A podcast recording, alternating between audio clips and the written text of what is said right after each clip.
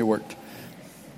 I was able to get control over it. So if the slide stops working, it's my fault, not their fault back there. Um, well, good afternoon. Um, the uh, passage today is we're back in Habakkuk. I know that's a not an easy book to find if you're not used to, to searching for it there. Uh, but this is the, the fourth message that we have heard from Habakkuk, and uh, I'm excited to get back into it today. The uh, reading through it and studying through it has been a interesting journey for me. I had not been not studied it quite like I have uh, to preach it. And Habakkuk is a book that is filled with a lot of uh, modern day applications for our life, and that just proves to me that the Word of God is living and active, and it is able to, to uh, be applied to our lives here and now.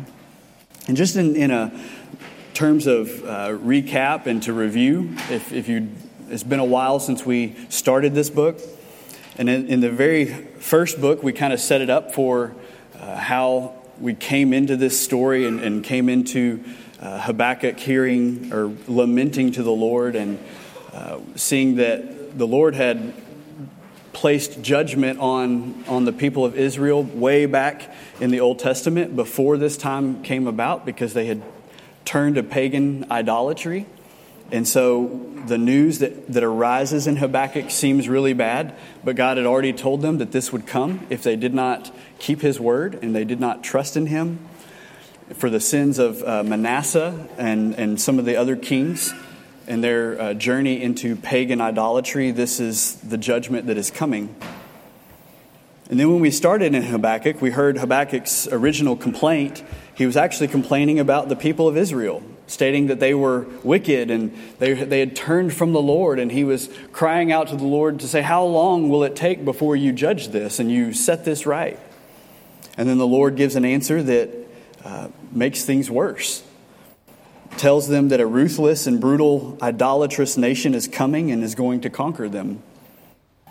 And then we, we journeyed into uh, the second half of chapter 1, where Habakkuk responds, remembering the character of God, and he, he's wrestling with this news that this pagan nation's coming. And he's like, But God, if you are uh, this God who is all of these awesome things, then how can you let this happen? And we, we heard last time that the Lord is our hope for anxious hearts because he is the everlasting one. He is the Almighty One. He is the Holy One. He is the faithful one, and He is the sovereign one. And that was that took us up through Habakkuk 1:13. And the question is for us today as we start, have you ever prayed to God for him to act and work in a difficult situation only to find out that the situation is going to get worse, that it's going to get darker before it gets lighter. If you have seen that or experienced that, then you know on some level what Habakkuk is experiencing. Crying out for God to act and to fix a situation, and God says it's going to get worse before it gets better. And you see him wrestling with this fact of, but this isn't who it seems to be that God is, so how can this happen? And I hope that it reminds you of the passage that uh, Pastor Nathan preached on 1 Corinthians 10:13 that you are not the only one to deal with a situation like this. That that situation that you may be experiencing is not uncommon to man. For here in this um, Old Testament book, Habakkuk is experiencing the same thing. And so today we, we may be in a similar situation, lamenting over a, difficult situation, only to see that it's getting worse. And we ask, will this continue forever? And how long, O Lord? Will, will God allow this darkness to reign while the light seems to be fleeting or while the light feels even non existent? Habakkuk, in this, in this beginning uh, chapter, as we are concluding it, he is wrestling and he, he, is, he is faced with a choice. He can allow his doubts to rule him and either be destructive or they can be creative. He can use his doubts and struggles and agonizing questions to turn from God and to renounce his faith, or he can keep his hold on God and trust him for an answer. And we may hang in the same balance yet today. I know I have experienced uh, situations uh, in my life where you cry out for God to act, and it's, it's a while before you feel like He does. But the question is will we use our doubts and our struggles to turn from God, or will we keep hold of Him, trusting in Him for the answer? And today we, we journey into point number two that we began last time. The reason that we need hope is the enemy suppresses the truth. And that you might hear that and think that sounds a little bit like another uh, passage of scripture from Romans 1 where God is actually telling us that in our sin and wickedness, we suppress the truth. And that is true here as well, that in the Chaldeans' wickedness and sinfulness, they suppress the truth. And Habakkuk is crying out. He knows a lot about them. They are what would be known as the, the wicked nation on earth at that time, the nation to be feared. It would be like we went back into World War II time and thought about the Nazis or thinking about other uh, totalitarian or, or uh, uh, powerful regimes that, that ruled wickedly on the nation or on the earth, conquering nations and taking over peoples without respect to life or anything else, just they wanted power. And the Chaldeans, that was the enemy at that time. And they suppressed the truth. Let us look at verses 14 through 17. He says, You make mankind like the fish of the sea, like crawling things that have no ruler. He brings all of them up with a hook, and he drags them out with his net. He gathers them in his dragnet, so he rejoices and is glad.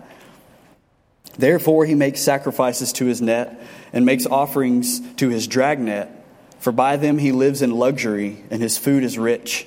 Is he then to keep on emptying his net and mercilessly killing nations forever? And you see in verse 14, this is like the, the uh, bridge between the, what, we, what Habakkuk knew to be true about God in verses 12 and 13, and then what he knew to be true about the, the Chaldeans. And he's like asking God, like, you're going to make us like the fish of the sea. That's how they treat people. And he says, Are you going to be okay with that? He doesn't understand how this can, can work out.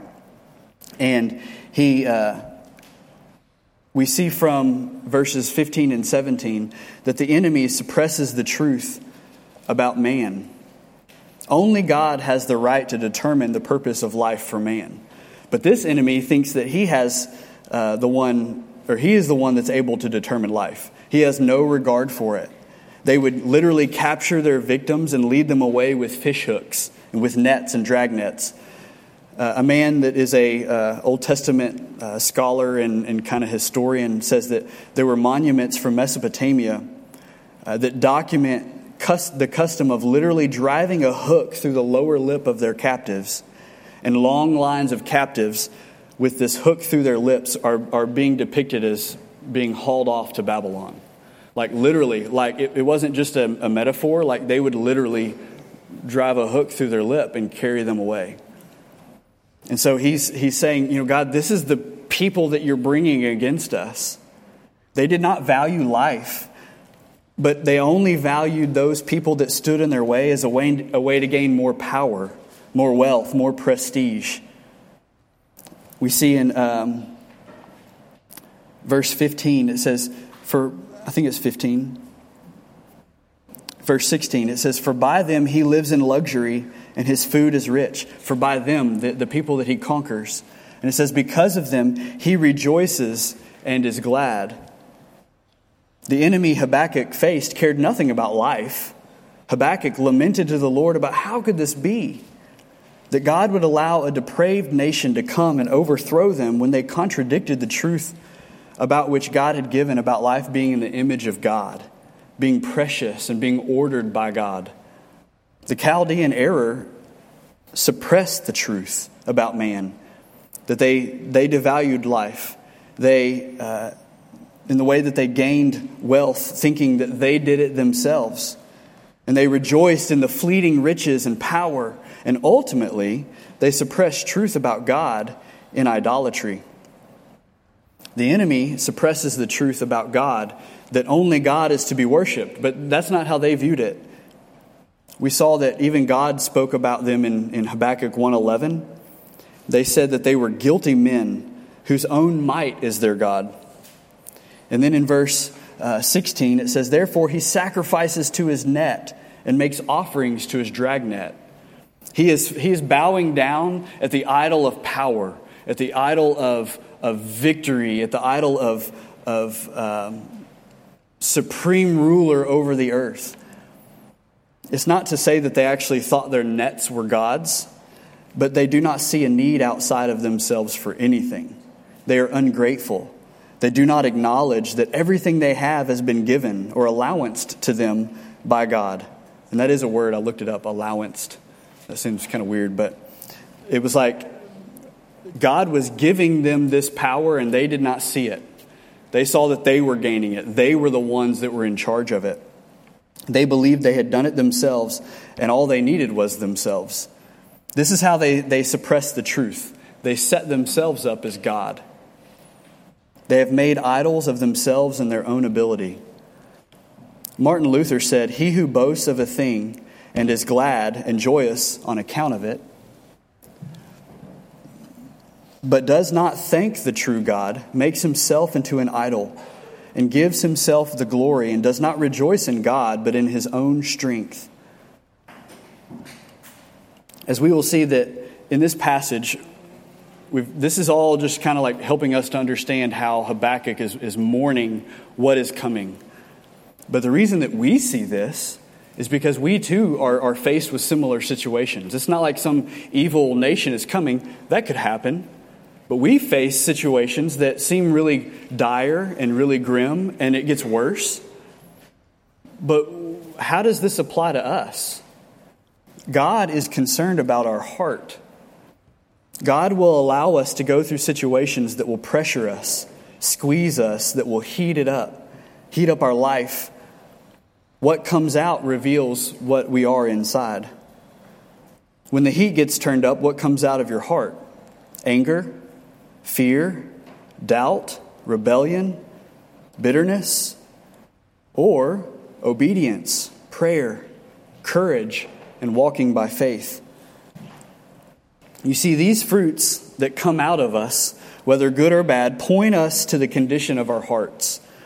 They, they point to what we truly believe, what our real motivation is. And bad fruits reveal that we are fighting for control and for our own self. Good fruits reveal that we believe that the Lord is in control, that we are putting off ourself. And the fruit of our response points to the root of our belief and our motivation. But one thing is common for all of us that none of us are immune to the heat. The heat comes. When the heat is turned up, look at how Habakkuk responds. At first, he laments to the Lord in, in 1, 2 through 4, and he and the Lord responds and says, Hey, the heat's getting hotter. It's going to get worse. And so Habakkuk laments yet again, and he remembers the attributes of God. We talk about that all the time here. Remember who the Lord is and what he has done. Habakkuk does that. He remembers that the Lord, the attributes of the Lord, and he wrestles with the truth that's been revealed and with what he already knows to be true. And Habakkuk, in faith, continues to trust in what he knows about God, even amidst not understanding the situation, not understanding why things are coming. He doesn't understand all that God is doing, but he chooses to trust in what he knows about God to be true. And so we see, number three, the hopeful wait upon the Lord and walk by faith.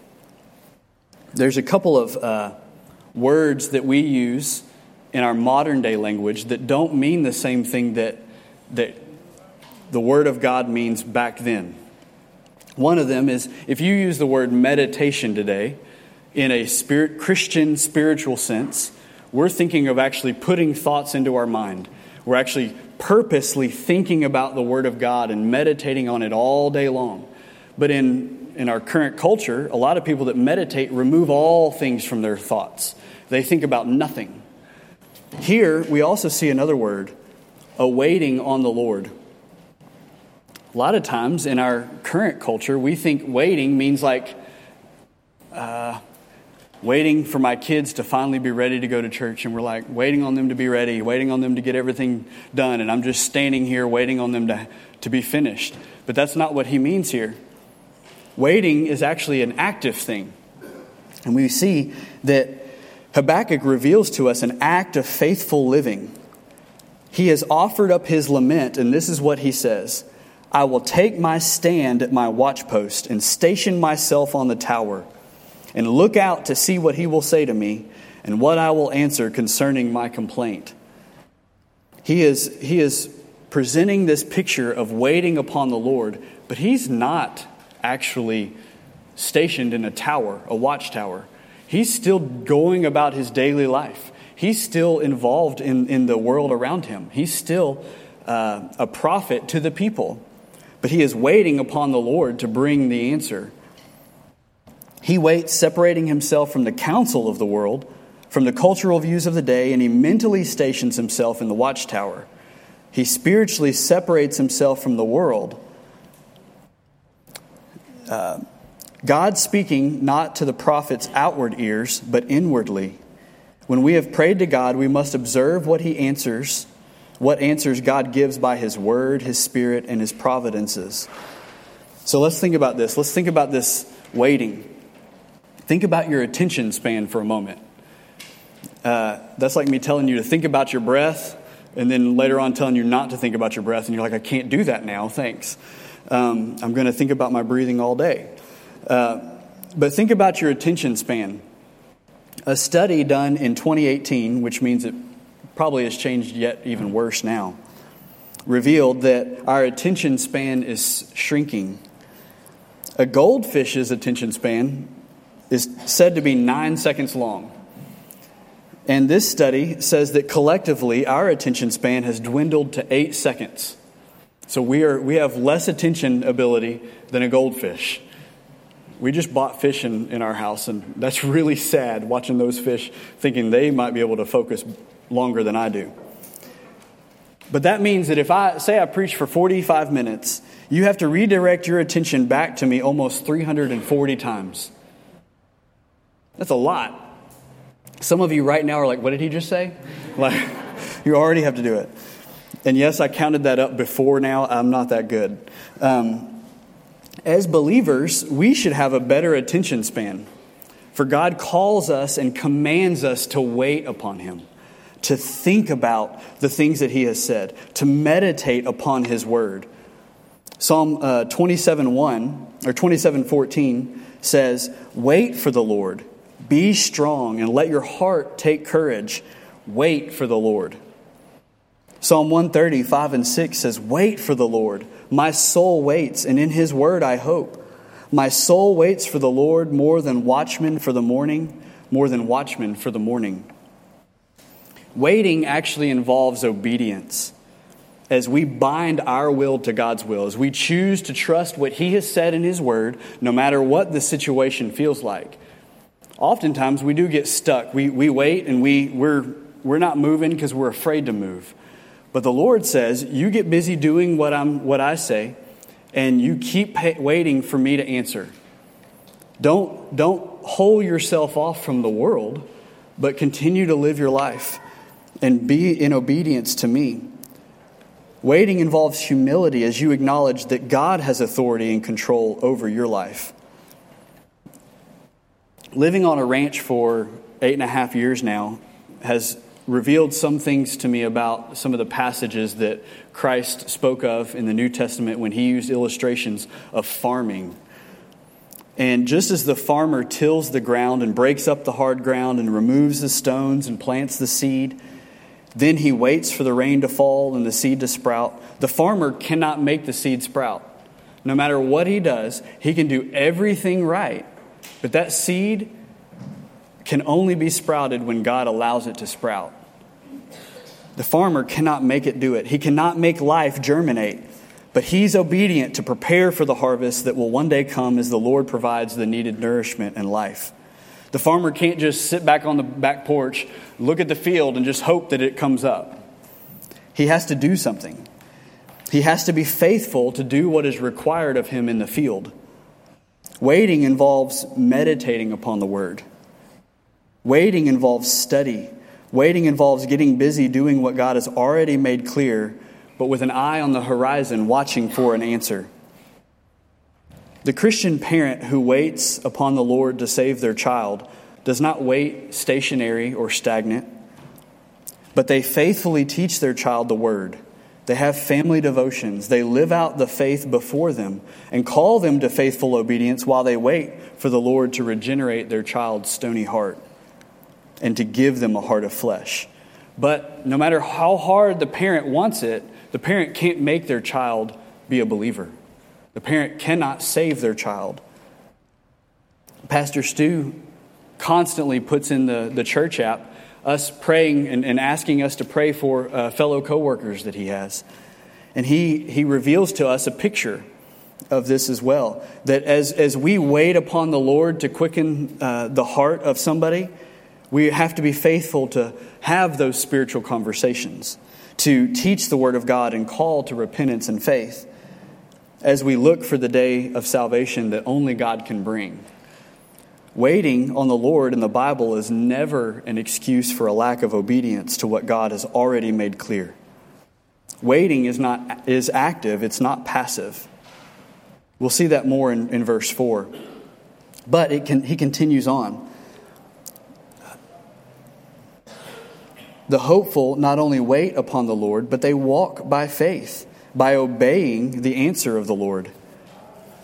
Look at verses uh, 2 and 3. The Lord answers Habakkuk and says, Write the vision, make it plain on tablets, so he may run who reads it. For still the vision awaits its appointed time, it hastens to the end, it will not lie. If it seems slow, wait for it. It will surely come, it will not delay. He tells him to write the vision. And then he uses a phrase that everybody in the Old Testament who was a Jew would, would jump back to this thought. He would say, Make it plain on tablets. And the tablet statement made the Jews remember the law and the Ten Commandments written on two tablets of stone. And for this reason, it was believed that what Habakkuk received was a summation of the whole law in one phrase. That the most condensed version of all that God had said to them up to this point about how a chosen person of God would live would be the righteous shall live by his faith. And so he, he tells him to, to write it so precisely that he who runs may read, may read it. And there, there's a few different views on this that one, it would be so intelligible as to be read uh, easily by anyone running past, literally running. They could, they could see it like a billboard and know what it said. But number two, it was so legible that whoever reads it may run and tell all that they see what they have heard. And number three, that he who runs, uh, or he who reads it, may run through it, that is, read it at once without difficulty. And I think it's a little bit of all three of these things. It needs to be short and clear so it is received quickly and legibly, so then we are able to quickly dispense it and pass it on to others. And as a, as a pastor, as a, a teacher of the word, I hear this and I think that that is a challenge for, for pastors to make sure that we are striving to bring a, a simple message that the Lord has given, not to dumb down the Word of God, but to make it easily passed on. And God tells him to make it where he who runs may read, or so he may run who reads it. And then he tells him the vision awaits its appointed time, it hastens to the end. God has established in the fullness of time for this to come to pass. And for us, as we wait, as we hear that there's a, a, a, greater darkness coming, we have to remember that God has promised that one day there will be a light shining in that darkness that is even greater. And we know it as, as Christ, when He came, He was the light that came in human flesh. But one day, even Christ will come back and make all things new. All of our suffering, all of our sin will be done away with in the full, fullness of time. But he tells him it will not lie. How many times have you sat and you thought, you know, I hear what God is saying, but I have this unbelief. I have this, this aching darkness inside me that says that this isn't true, and maybe it's not really going to happen. And he promises us it will not lie. What he has said is truth. If it hasn't happened, then it's not because it's a lie, it's because it hasn't come to the appointed time yet. God does not work on our time schedule. And He knows our impatience. He knows our, as we suffer, we struggle with, with the time that, that is coming through, the, the yearning for relief, for recompense, for redemption. And He says, if it seems slow, wait for it. It will surely come, it will not delay. And as we come to the kind of the meat and the, the, the whole focus of this whole book, we come to the last two verses. And there's been views on this one that it means it's a contrast between the Jewish nation that, that um, Habakkuk was preaching to, the Jewish nation, versus the Chaldeans. There's also a view that, well, he complained about how wicked that Jewish nation was, so maybe it's a, a, a contrast between the believing Jew and just the unbelieving Jew. Maybe it's a little bit of both. And I would say it's a fourth option because this verse, mainly the second half of verse 4, the righteous shall live by his faith, is quoted three times in the New Testament, which tells us that this is a fourth option, I believe, that it's the unrighteous versus the righteous. And for the, the continuity of our message, it is the action, or it is the hopeless versus the hopeful. Look at verse, uh, chapter 2, verse 4. It says, Behold, his soul is puffed up, it is not upright within him. And then skip to verse 5. Moreover, wine is a traitor, an arrogant man who is never at rest. His greed is as wide as Sheol. His death or death, like death, he has never enough. He gathers for himself all nations and collects as his own all peoples. And we see here the action of the hopeless, of the unrighteous. The soul that is puffed up is not upright. And when it says puffed up, it's like filled up like a balloon. It looks, it looks big, it looks full, but it's just filled with air. There's nothing inside. It is like the uh, New Testament passage that they are whitewashed tombs. They look like something beautiful on the outside, but in the inside, they're dead men's bones. They have a resemblance of greatness, but in reality, they're just a void filled with air. And the Lord uses these metaphors of wine and greed and Sheol. That wine gives an appearance of courage or boldness, but it is not true once the, the liquid courage wears off. Greed is insatiable, and the more you have it, the more you want. Sheol is never satisfied, it consumes the dead and always wants more. And the Chaldean is like these three, these three. He gathers for himself all nations and continually wants more and is not satisfied. And for us today, that would be the, the likeness of pride Pride is a black hole that cannot be filled. No matter how much you do for yourself, it is never enough. You need more.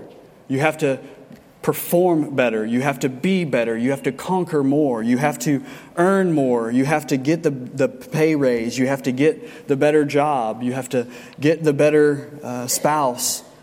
Like you're, you're never fulfilled. And we were created with a need that only God can fill. And when we attempt to fill it with ourselves or with created things, we find that we cannot be filled or satisfied. And so there's a specific reason, I believe, that Habakkuk receives this message from the Lord when in verse 5 he, he jumps to wine. And we're going to we're going to try to understand this. If you will, turn with me to Daniel chapter 5. Daniel actually happens after Habakkuk. Daniel is in the midst of the Babylonian Empire. He's already, they've already been conquered, and Daniel was taken off as a captive. And now we see him. We've already passed the time of King Nebuchadnezzar, who conquered the land and took them into captivity. And now his son Belshazzar is ruling. And the Lord traces the arrogance of the Chaldeans to their addiction to wine. And as he says that it was a treacherous thing in the way that it deceives those who drink it. They think of themselves more highly and, uh, than sober assessment would permit. The announcement of the end of the Chaldean kingdom occurred while Belshazzar, Belshazzar was drinking himself drunk at a banquet. Let us look at, let's look at Daniel chapter 5. Hopefully, you've been able to find it. Look at verse 1, and we'll read half of this chapter. It says, King Belshazzar made a great feast for a thousand of his lords and drank wine in front of the thousand. Belshazzar, when he tasted the wine, commanded that the vessels of gold and of silver that Nebuchadnezzar his father had taken out of the temple in Jerusalem be brought, that the king and his lords and his wives and his concubines might drink from them. Then they brought in the golden vessels that had been taken out of the temple, the house of God in Jerusalem, and the king and his lords and his wives and his concubines drank from them. They drank wine and praised the gods of gold and silver, bronze, iron, and wood and stone. So they took that which was set apart as holy to the Lord, they drank out of it in their pagan feast, and then praised the idols of the things that were gold and silver and bronze and iron and wood and stone. In verse 5, it says, Immediately the fingers of a human hand appeared and wrote on the plaster of the wall of the king's palace, the opposite, opposite the lampstand. And the king saw the hand as it wrote. Then the king's color changed, and his thoughts alarmed him, and his limbs gave way, and his knees knocked together. The king called loudly to bring in the enchanters, and the Chaldeans, and the astrologers, and the king declared uh, to the or the king declared to the wise men of Babylon, Whoever reads this writing and shows me its interpretation shall be clothed with purple and have a chain of gold around his neck and shall be the third ruler in the kingdom. Then all the king's wise men came in, but they could not read the writing or make known to the king the interpretation. Then King Belshazzar was greatly alarmed, and his color changed, and his lords were perplexed. The queen, because of the words of the king and his lords, came into the banqueting hall, and the queen declared, O king, live forever. Let not your thought, thoughts alarm you or your color change. There is a man in your kingdom in whom is the spirit of the holy gods. In the days of your father, light and understanding, light and understanding and wisdom, like the wisdom of the gods, were found in him. And King Nebuchadnezzar, your father, your father the king, made him chief of the magicians, enchanters, Chaldeans, and astrologers, because an excellent spirit, knowledge, and understanding to interpret dreams, explain riddles, and solve problems were found in this Daniel, whom the king named Belteshazzar. Now let Daniel be called, and he will show the interpretation. You see this prideful king drinking from these holy vessels, profaning the name of God profaning the holy things that were set apart to be used for God. And in his arrogance, the Chaldean king drinks, drinks out of these things and worships idols while drinking from them. And you see this pagan man versus this description of Daniel, who seems to be complete contrast to the king. And it leads us to the last point the action of the hopeful and the righteous. And we see this contrast between um, King Belshazzar and Daniel. Let's look at verse 13 of Daniel 5. Then Daniel was brought in before the king. The king answered and said to Daniel, You are that Daniel, one of the exiles of Judah, whom the king my father brought from Judah. I have heard that you have the spirit of the gods in you, or that it is, it is in you, and that the light and understanding and excellent wisdom are found in you. Now the wise men, the enchanters, have been brought in before me to read this writing and make known to me its interpretation, but they could not show the interpretation of the matter. But I have heard that you can give interpretations and solve problems. Now, if you can read the writing and make known to me its interpretation, you shall be clothed with purple and have a chain of gold around your neck and shall be the third ruler in the kingdom. Now, pay attention to how Daniel responds. In righteousness in, in a, um, a holy way, Daniel responds to this pagan king. And he responds boldly. Then Daniel answered and said before the king, Let your gifts be for yourself, and give your rewards to another. Nevertheless, I will read the writing to the king and make known to him the interpretation. O king, and pay attention, he points back to God. The Most High God gave Nebuchadnezzar, your father, kingship and greatness and glory and majesty. And because of the greatness that he gave him, all peoples, nations, and languages trembled and feared before him. Whom he would, he killed, and whom he would, he kept alive. Whom he would, he raised up and whom he would, he humbled. But when his heart was lifted up, and his spirit was hardened, so that he dealt proudly, he was brought down from his kingly throne, and his glory was taken from him. He was driven among the children of mankind, and his mind was made like that of a beast, and his dwelling was with the wild donkeys. He was fed grass like an ox, and his body was wet with the dew of heaven until he knew that the Most High God rules the kingdom of mankind and sets over it whom he will. And you, his son, Belshazzar, have not humbled your heart, though you knew all this, but you have lifted up yourself against the Lord of heaven. And the vessels of this house have been brought in before you, and you and your lords, your wives, and your concubines have drunk wine from them.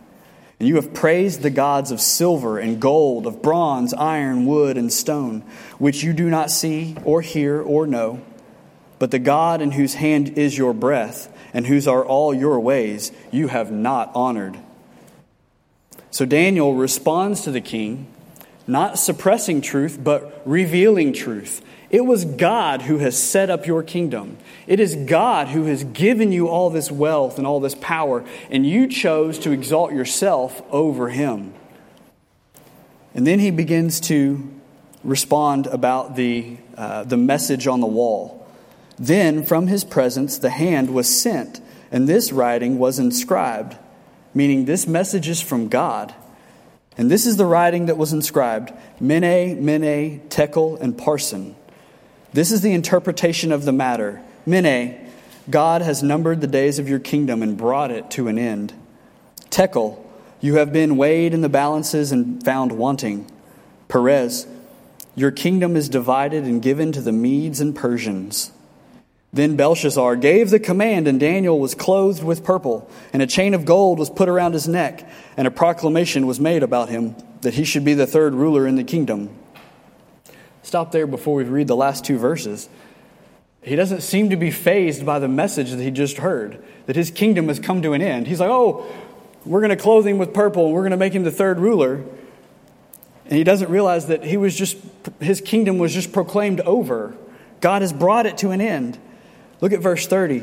That very night, Belshazzar, the Chaldean king, was killed, and Darius the Mede received the kingdom, being about 62 years old. Daniel reveals the truth of the matter. He does not suppress the truth. He stands for truth. He knows what God has proclaimed. God has given him the message. He knows God is the determiner of life, and only God is to be worshiped. In the face of the Chaldean king, this powerful, evil man, Daniel stands bold upon the word of God. Amidst the, the darkness that he is, he is living in, he proclaims the light. God is to be placed over ourself, faith over pride.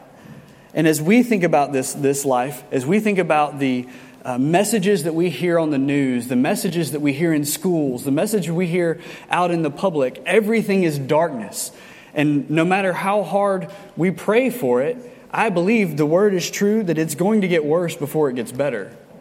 But God calls us to stand upon the truth like He calls Daniel to. And he tells him to, to uh, interpret this message. And it's not like we're going to be interpreting messages, but we're, we're to proclaim this message. We are to give this message that, hey, God has given a, a good and right way to live, and we are to live this way. God has called us to be holy. God has called us this to be our theme. As we were singing a few minutes ago, I was thinking about there is a fountain filled with blood. And it was talking about as this life is, is drawing to an end, may it be said that, that my theme was the blood of Christ. That the theme of my life, when somebody reveals or, or looks back, eulogizes me, that they say the theme of his life was Christ. That is what it looks like to have uh, somebody who lives by faith, not living for yourself, not living for your own way, not, not waiting on God and then He doesn't answer in your time, so you take it into your own hands.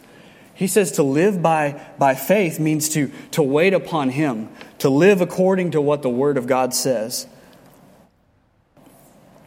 We see both in Daniel and in Habakkuk men who lived by faith. But this verse is also quoted by Paul in Romans 1 16 and 17. For I am not ashamed of the gospel, for it is the power of God for salvation to everyone who believes, to the Jew first and also to the Greek. For in it the righteousness of God is revealed from faith for faith, as it is written, the just shall live by faith. And he also quotes it in Galatians 3. Now it is evident that no one is justified before God by the law, for the righteous shall live by faith. And these two verses point to a, a justification, like a, a making, uh, making right, a de- declaration that we are made right because of what Christ had done. Faith in Christ brings a justification for us, a legal declara- declaration. But the author of Hebrews mentions it too. For yet a little while, and the coming one will come and will not delay. But my righteous one shall live by faith, and if he shrinks back, my soul has no pleasure in him. And this author presents this phrase, the just shall live by faith, in a way that is a, a, a sanctified life, a life that is always putting off the old man and living by faith in Christ here and now. And so, we said a few minutes ago that God is concerned about our heart. And the book of Habakkuk reveals that God is dealing with heart issues. He's dealing with pride and self. The Jews at the beginning of the book are living pridefully, thinking they can choose who they worship. They, they're thinking they can make their own laws and not live according to God's laws. And God brings condemnation upon them for them thinking that they can rule their own life. But then he brings this Chaldean nation who thinks all of their wealth and all of their power has been brought at their own hand. Their might is their God. And God brings them down as well, revealing that pride and self are to be put off. And faith in the one true God is also a heart issue. The same battle rages today that Satan has not changed his tactics. Those who reject God suppress the truth about God and are prideful and worship self. The hope of Habakkuk, the hope of Daniel, and the hope that any of us have is, is faith in the one true God. Listen to what Jeremy Pierre, a biblical counselor, wrote in The Dynamic Heart in Daily Life. He said, Faith is the means by which the gospel is received. Thus, Faith is at the center of heart transformation. Faith is how God restores his design for the human heart so that people can commune with him and reflect his character. By faith, people receive Christ's righteousness and progressively manifest it in the dynamic functions of their hearts. Faith allows people to think differently as they receive the knowledge of God from His Word. They want differently as they begin to value what God loves, and they choose differently as they commit to themselves or commit themselves to what He says is worthy. And so, as we examine our hearts today, as we think about these passages, trying to make application to ourselves, are there, are there roots of pride and self that need to be uprooted? Self is a, a disease that we all face. It is, a, it is a sinful deception of the heart that we think we need to be number one, that we think we rule our hearts, and we all face it. And that can only be undone by putting your trust in someone outside of yourself, by trusting in Christ alone. In Christ alone, that is where the power to uproot pride and plant humility. In Christ alone is where the power is to die to self and live to God. In self, you have the wrath of God revealed against, or uh, revealed from heaven against you. And so today, whether you are a believer, you are challenged to continue to take every step and every choice that you make, every decision, every conversation, May it be for Christ's glory. And if you're not a believer, today is the day that you are called to put off self and to trust in someone outside of yourself, to trust in Christ alone. Hope is available by faith in Christ. In Christ, through faith, remember that God is in control. He is the sovereign, everlasting, holy, righteous, and wise God. Remember that God has not laid you aside or forgotten his covenant with his people. It may be dark and it may seem like it's getting darker, but remember that he's not laid you aside. He's doing something in you. Also, consider the days of old. Make a diligent search through the scripture and remember how God has worked. Remember what he did through Habakkuk and through men like Daniel and Shadrach, Meshach, and Abednego, who stood for truth in the midst of a pagan nation. Remember to lament, not complain. Complaining puts trust in you, lamenting puts trust in Christ. And remember to read the Word of God and listen to what word of conviction or caution or counsel or comfort that He brings.